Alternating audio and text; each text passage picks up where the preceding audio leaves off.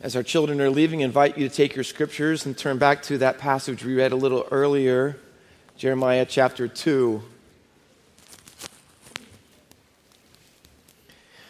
Mary Karr has written a trilogy of memoirs, and the third one is titled Lit. In this book, she recalls the precise moment in her life when her drinking problem had gotten so bad and had been so long that way that she had a complete da- uh, breakdown and checked herself into a mental hospital. She writes that the first night there, she was so anxious she wanted to crawl out of her own skin. That was her words. So she gets up in the middle of the night and goes into the bathroom, and she remarks that that's the only place that she could be alone and unobserved. There, she falls on her knees and for the first time in her life, she does something that she thought only was for the unbearably religious people or the unrealistic, unrealistically superstitious people, and she prays. First, she unleashes a series of pent up, angry, and accusatory questions to God. And she's had a lot of problems with God for a long time, so she begins to let them all out and to the extent of things like if you if you're listening god where were you when? And she has a long list of those things. Finally at the end of the list of her grievances with god she's out of breath but she begins to whisper words of gratitude. And she says thank you god for my husband. Maybe somehow He'll stick with me after all of this is over. God, thank you for my son, Dev, who was so sick when he was a baby, but he made it through. And as she's saying those words, it hits her, she writes. I only came to the end of myself because someone needed me to keep it together, and I couldn't. Karr writes By checking into the hospital, I've said in some deep way, uncle to God. Then it hits me. I'm actually kneeling before a toilet in the bathroom. The throne, as other drunks call it. How many other drunken nights and slung over her words, slung over mornings, listen to this, did I worship at this altar, emptying myself of poison. See, Mary Karr, she had went after emptiness and became empty. She had went after worthless idols and became worthless herself. Listen to G.K. Beale in this quote. He's a theologian, and he writes this The worship of false gods is the fellowship of futility it is the grand delusion whose only destiny, only destiny is disappointment. Have you ever been there? Have you or are you a member of the fellowship of futility? Have you felt the effects of the grand delusion? What about your long list, really long list of disappointments that have left you empty inside? You see, Mary Karr knelt and worshiped at her altar a toilet. But I can tell you, look around, it is not the only altar where people are worshiping today. Some worship at the altar of sexual freedom and pleasure, doing their own thing their own way. Some worship at the altar of wealth and materialism, of which we call stuff. Others worship at the altar of power and popularity and beauty and their body. Still others worship at the altar of autonomy and self design, saying, No one will tell me how to live my life. It's the fellowship of futility. And it has all kinds of members, and it always has. And it's had members of all ages, of all races, of all genders, of all status, and all types of backgrounds, but it doesn't really matter because in each and every case, here's what's true their only destiny is disappointment. Why is this so, Pastor Walker? because the truth that we've been thinking about the last couple of weeks, because you become like what you worship. You see, in our context in Jeremiah 2, Israel had made similar choices, exact same choices as Mary Karr made, and perhaps some of you are making this morning. They think that you can be different than the God that you worship, and they were completely wrong, just like Mary Karr was. So I want to take a few moments this morning in our time we have remaining and unpack how and why these false idols, these gods that leave us empty and only bring a destiny of disappointment, why are they so attractive, even at times to some of God's people? So I just want to look at two things just for a few minutes. The first is the delusion the delusion of worthless idols. In our text, if you look in the Bible right there in Jeremiah chapter 2, there are three parallel statements that interchange similar words, but at the same time Although parallel, they're different. Will you look at all three of them with me? Chapter 2 and verse 5, chapter 2 and verse 8, and chapter 2 and verse 11. See as I read them, if you could pick up the words that are same, but also the words that are different, because they give us understanding. Chapter 2 and verse 5 reads, What went wrong? What wrong did your fathers find in me that they went far from me? Watch and went after worthlessness. It's the same word of vanity, emptiness. They went after emptiness and became empty. Now, notice the little verb went after because it's going to be the same verb that starts chapter 2 and verse 8. But the rest of it's going to be different. Read it with me. Verse 8. And they went after things, last phrase, and they went after things that do not profit. See, in the first time it says worthless things. This time it says they do not profit. Both of them are described as following or walking after them. And then verse 11 is even a little bit different, although yet the same. Verse 11 says, Has a nation changed its gods even though they are no gods? But my people different part, change their glory, now the same part, for that which does not profit. In the first generation of Israel, which are noted in our text, in the verses preceding what I read, verses 2 and 3, it talks about the first generation of Israelites who God delivered out of Egyptian bondage, brought them out of their slavery. And it says, and they worshiped him and therefore became holiness to him. In other words, they worshiped the true God and they became like the true God, but time passes.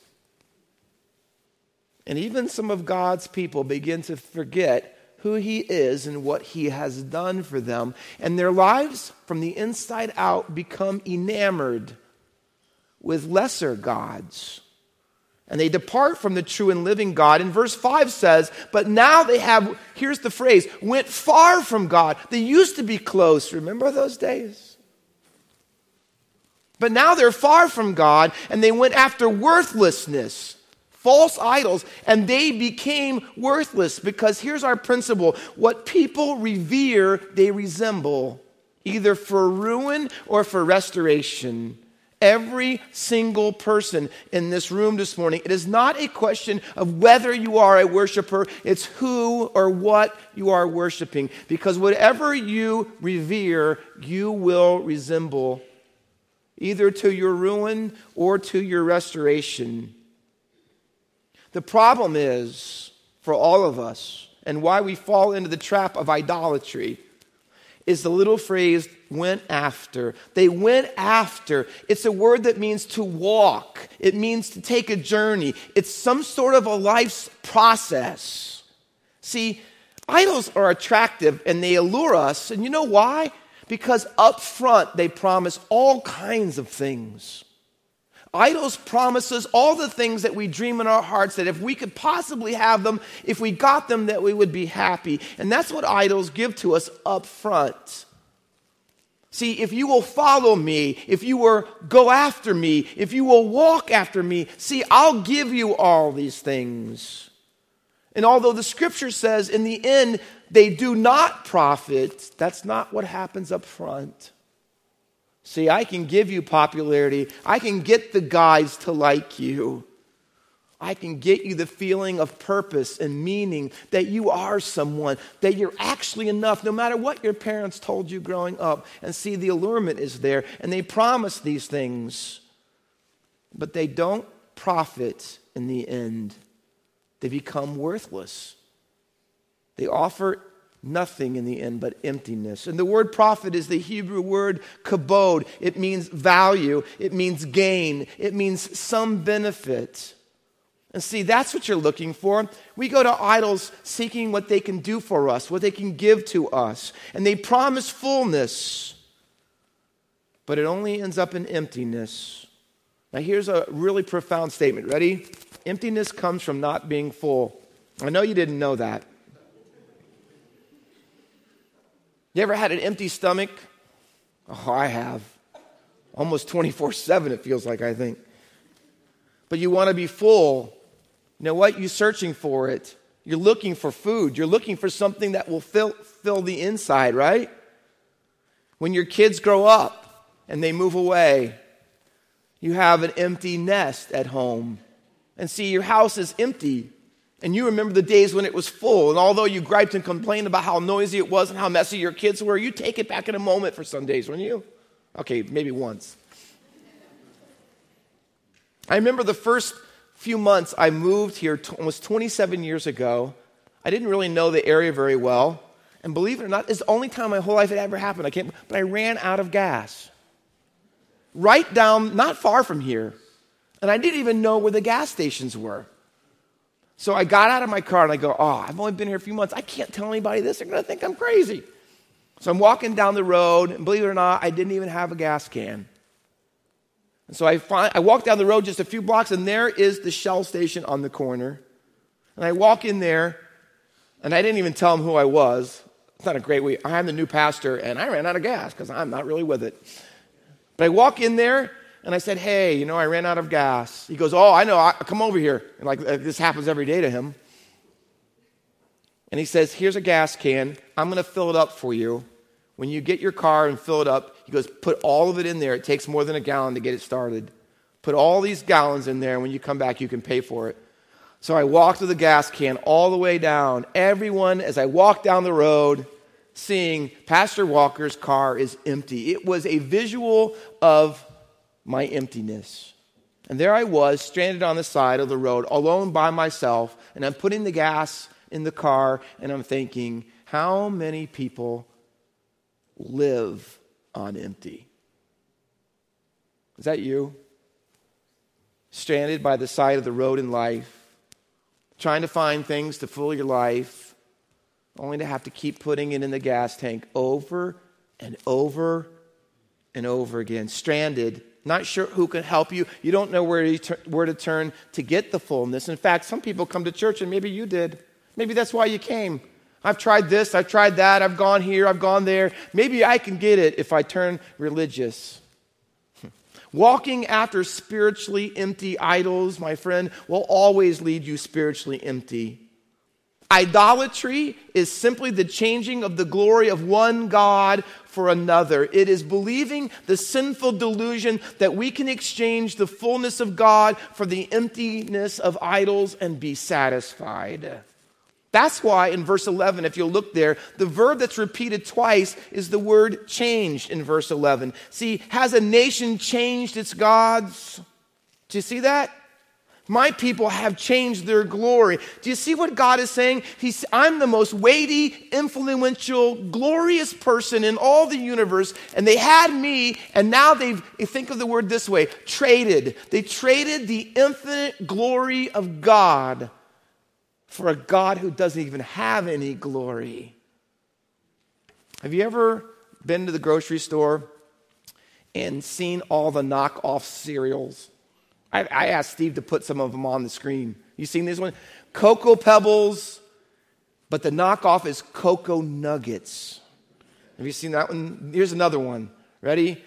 Trix for kids, the famous one. Now it's called pranks. Mm-hmm. Now look, look how similar they look. Do the next one, Steve. Apple Jacks, Apple Orbits. Right? Look and last one honey crunches of oats, honey bunches of oats. Just a couple letters different. Why? Because they're knockoffs. The first time I ever went to New York City, the guy wants to come up to me and he opens up his jacket and he's got 13 Rolexes in there. I'm going to give you this Rolex. It's worth thousands of dollars and you could have it today for 500. I go, get lost. Why? It's a knockoff. Knockoff jewelry, knockoff watches, knockoff cereal, perfumes. See, they look very similar, don't they? They look very similar. The box looks serious. It's, it's, it's, uh, it's animated the same. And if you eat it, it, it's actually fairly close to what the original was. But what about knockoff gods? Oh, be careful because if you don't look carefully and closely, you might be fooled. You might be fooled to thinking it's the real thing because they promise the same thing and sometimes they look the same way. But can I tell you this? They may look the same, but they're not the same. See, knockoff gods use the same vocabulary, but with a different dictionary. You know what I mean? Because knockoff gods offer knockoff intimacy. And you think you could have it with a new girlfriend and a new romance and another sexual exploitation. And it sounds like it's good and it sounds like it'll work, but it's a knockoff intimacy. It isn't real. And there's knockoff happiness, which doesn't last, that you have to keep trying to get more of all the time. Knockoff friendships are only there to get what they can out of you, and you're just used. There's knockoff security and what you think will make you feel good about yourself and life. And there's knockoff purposes and meaning of life, but you end up finding that they're all empty. Because that's what knockoffs are they're false substitutes. They're inferior substitutes. Because idolatry, idolatry is trading the true God for a knockoff God. And that's exactly what Israel did. They changed the glory of the infinite God for the glory which was non existent in a God who wasn't there. You say, oh, that's crazy, Pastor Walker. Who would do that? And that's exactly what God says. Did you look at verse 12? Not even the pagan nations, God says. Look around you at all the nations who don't even worship me. At least they are true to their own gods. He said that they don't get rid of their gods for gods that aren't really existent, but my people, the ones who actually worship the true God, have traded me in for cocoa nuggets. You know what God thinks of it? Listen, here's the words. Look at verse 12, and they're emotive, aren't they? Here's what God says that's appalling. I can think of things I would use that word for. Appalling. He says, here's what you should do shudder at that. And the word means to tremble with fear tremble that this could possibly be you. He says, this is the third word. He says, be Hebrew, be completely ruined. It's the same word Isaiah said when he said, Woe is me. He goes, Listen, this is you. If this is you that you're trading off God, your life is starting to disintegrate, God says. Don't you see it? 21st century vernacular, we would say nobody in their right mind would do something like that. Oh, yes, I know, because when we're idolatrous, we're not in our right minds. And the problem is, is that, and we find out too late, false gods are not able to bear the weight of trust that we put on them. We think that they can bring us all of these things and do all these things for us, and the reality is that they cannot. They cannot satisfy you. They cannot quench your soul's thirst. And that what brings us to point number two in our text. Not only the delusion of worthless idols, but the disappointment of them. And here's where Jeremiah, and can I say why God brought you here this morning? Because at this point, He's going to come after your heart. He wants to wake you up this morning and shake your shoulders. Wake up, you are believing a lie, and here's where it's going to take you because we become like what we worship. If we worship worthless idols, we will become worthless. And we worship emptiness, we will become empty people. And some of you know full well exactly what that means. Jeremiah uses a common cultural experience, and that is the need for water in a desert climate. If he says, look at verse 13, my people have committed two evils. I want you to see it. These are two evils, and the two evils, though different, are connected. They are virtually two sides of the same coin. One is this, and he enumerates them because these are how the, your delusional beliefs about what false gods can do for you, this is how it's going to affect you. So listen carefully. They have forsaken me, God says. Do you hear the emotion in God? God's upset. I think he's moved to tears, perhaps, because he knows the path that you're on and where it goes. The fountain, he had forsaken me, the fountain of living waters. Let me illustrate that. In John's Gospel, chapter 3 and 4, there are two stories about two individuals told side by side. John 3 is about Nicodemus, who is very upstanding, righteous, religious, a Pharisee, keeps the law. He is the moral insider. And there are people who are thirsting for Jesus and have their life all together. They do. Nicodemus did, and yet he comes to Jesus and says, You're different because you can't do all these things unless God is with you. And he wants to know about life. You know why? Because Nicodemus, religious as he is, having it all together as he appears, is empty. Because here's what I'm going to tell you this morning morality and self righteousness will never satisfy, it will never fill the void that you're looking for it to do. Nicodemus had to find that, and the only way he could find it was to come and talk to Jesus. And Jesus told him, Nicodemus, you don't just need a reform. You don't need just to cut a few things out and add some things on. You need to be born again. You need a whole new life. Start over completely today. And that's hard for some of us who come to church and think things about God, and I believe God. I own a Bible, even occasionally read it, and I try to be nice and see. We think that morality and self righteousness will fill the void. It will not. But smack dab next door, side by side, John 4, turn the page, is the woman at the well who's the opposite, polar opposite of Nicodemus. She is the immoral outsider. She's not Jewish. She doesn't worship at the right place, the right way, doesn't have the full Bible, and she's anything but righteous. and guess what? She too is thirsty. And she sits by a well trying to get physical water when she needs another kind because they're both empty. Both. Morality or immorality, sexual restraint, sexual freedom, they all go the same way. Why? Because if you worship emptiness, you become emptiness. And doesn't matter which one of those paths that you take. They have forsaken me, God says, the fountain of living waters. And the word is to abandon, it means to leave behind. It is as if in your mind you think, I really don't need it. See, sinful idolatry is pursuing satisfaction where it cannot lastingly be found. That's why God calls it evil. Evil is trying to find life anywhere but in God. Psalm 107 9 says, For he satisfies the longing soul, and the hungry soul he fills with good things. You cannot be full unless you get your fullness from God. Augustine said it this way He pleases God, whom God pleases. Sam Storms, our century, says this You are his pleasure when he is your treasure. How could anyone, Pastor Walker, how could anyone abandon the guaranteed source of life, i.e., God, for a guaranteed source of disappointment? False idols. Answer it for me.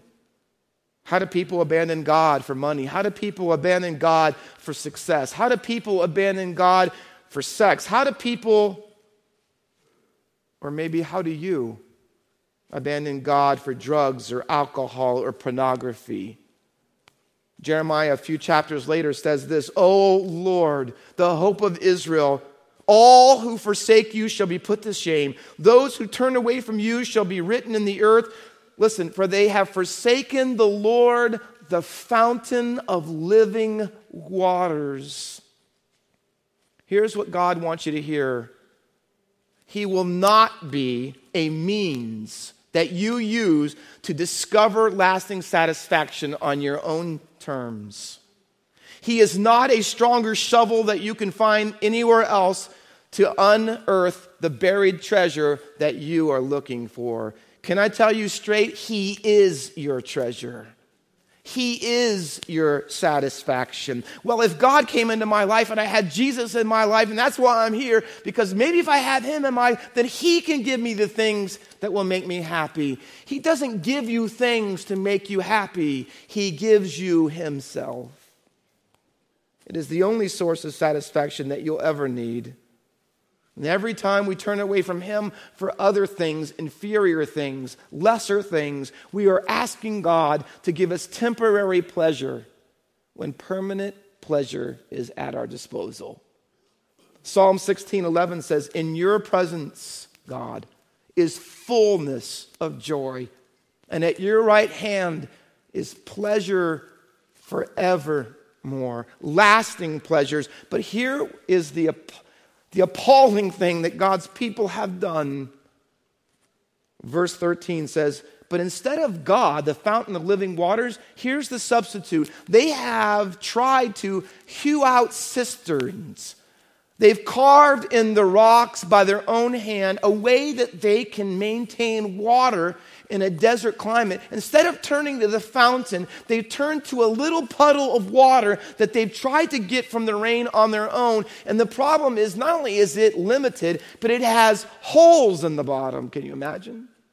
Imagine being in a desert where water is everything for you, for your animals, so they can live, so that you can eat. And everything in life depends on water, and you have changed a lake for a bottle of water. That's what we do when we turn to idols. We forsake God for them and they're broken.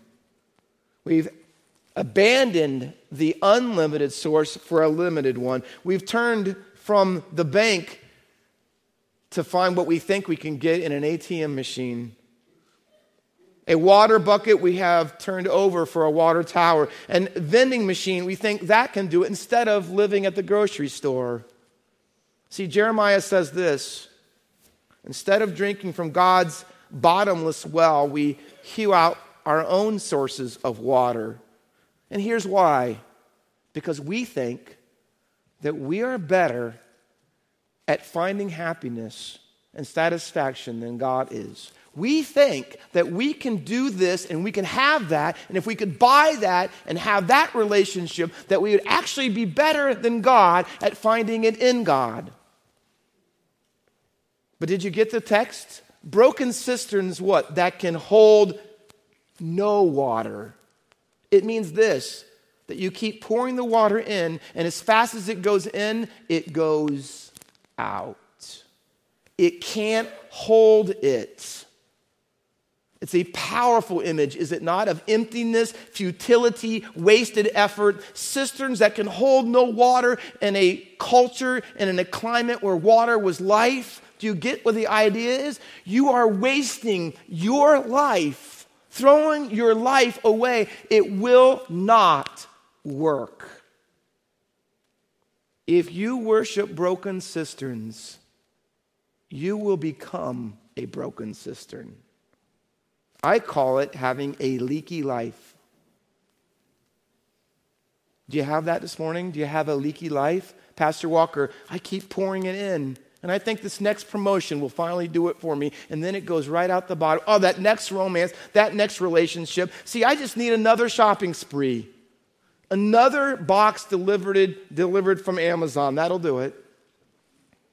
Another vacation to distract me from life's problems. Oh, another medication. Another drink. Another romance.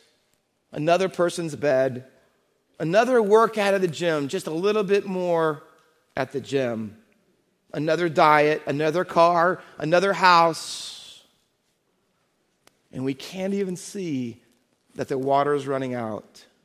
It can hold no water. See, you do all those things and you have all those things, and guess what? Still thirsty, aren't we? Still empty, still not enough. Do you remember what Mary Karr said? I knelt by my altar of worship and I had to empty myself of poison. Oh, see, do you understand? It's not until you realize that all the kind of things that you're pouring into your life, they are nothing but poison. Poison that you need to empty. You will never be full unless you first become empty. See, for Mary Karr, she thought that all she needed to do was say, Oh, uncle. You know, that's the old game, mercy, uncle. Oh, see, I can tell you God wants more than that from you this morning. He wants to go far deeper than you just admitting that you can't do some things on your own. He wants you to become empty. I mean, totally empty of yourself and of your sin. Can I close with Jesus' words? Listen to his view of thirst. In John 7 37 and 38, on the last day of the feast, here's what Jesus said If anyone thirsts, and that's all of us, if anyone thirsts, let him come to me and drink. Whoever believes in me, as the scripture has said, listen, out of his heart will flow rivers of water. Leaky lives, oh, he specializes in them. He can solve and plug every leak in your heart. I mean, to the extent as you invite Him into your life as your Lord and Savior. Can I tell you this? Here's what He will do He will give you a water source on the inside that no one can quench. It will flow like a river in you. And you won't have to have all the other things you think that will do it for you. You can give up your inferior false idols. You can come to him. He says, I'm the Lord of the leaks. I can handle any leak you have. I can give you a fullness that you could never imagine that won't just last now, but will last for all eternity. Oh, that's a satisfaction our world looks for and it can never find. Because you know what the problem with us and with Mary Karr and with Israel? It's not that we are thirsty. Oh, no. The problem with us is that we're looking in the wrong place to have that thirst quenched. How about you this morning? If we are empty, it's because we run after emptiness and become empty. But you today, through Jesus Christ, you can be full. Full forever. Let's pray.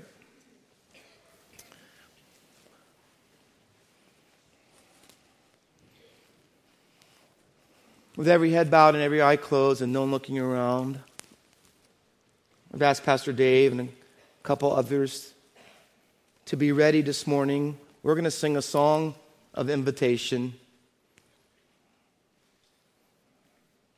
To walk down the aisle this morning at the beginning of the song would have to be this you walk down empty and you walk out full. That is what God brought you here for. But you have to admit you're empty first. You have to admit that you're making your own cisterns and they can't hold any water. You have to admit that your life to God, the true God, is evil because you have forsaken him. And maybe that's because you've never known him. Maybe you've never recognized that God, through Jesus Christ, died on the cross in your place. He died for all the sinful choices that make you empty. And he rose again on the third day because he wanted to show you that he has conquered every problem, including your emptiness, and in him you can find all that you're looking for and more. But you have to come empty. See, if you walk the aisle today, it doesn't mean anything in of itself, but what it means is that I'm searching for fullness, and the fullness I need can only be found in the death and resurrection of my Lord Savior Jesus. You need to come to Him and ask for forgiveness and repent of your sins and yield your life to Him We have others here today that can help you do just that. You can drink from the well that never runs dry. But perhaps you're here this morning and you are one of God's people, and that's actually who the text is for, isn't it? My people, he says. Do you hear the personal pronoun? It's breaking his heart. My people, they know me, but they don't want me. They think they can run their own lives. They think that they can find the right guy, the right girl, the right job, the right. It's empty. It's empty without God. Child of God, do you see it? You can come this morning and ask someone to help you, pray for you, help you work through finding your satisfaction again and all that God is for you in Jesus Christ our Lord. Would you do that? Moral or immoral, it doesn't matter. Let go of the emptiness and come and drink from Jesus. Father, you know the hearts of all people. All our ways are known to you. You see, you see everything that we try to cover up, everything we try to hide, but you see it all. You see the tears when no one's looking, the emptiness. You see us stranded by the side of the road. Oh, everybody else can see our empty gas can, but we just won't want to admit it. Oh, my Lord, you are fullness personified. Work now by your Holy Spirit and do what only you can. Overcome unbelief, move in people's hearts to tears and brokenness. Father, we're broken people because we drink at broken cisterns. Heal us by your grace and for your glory. We ask through Christ Jesus. Amen.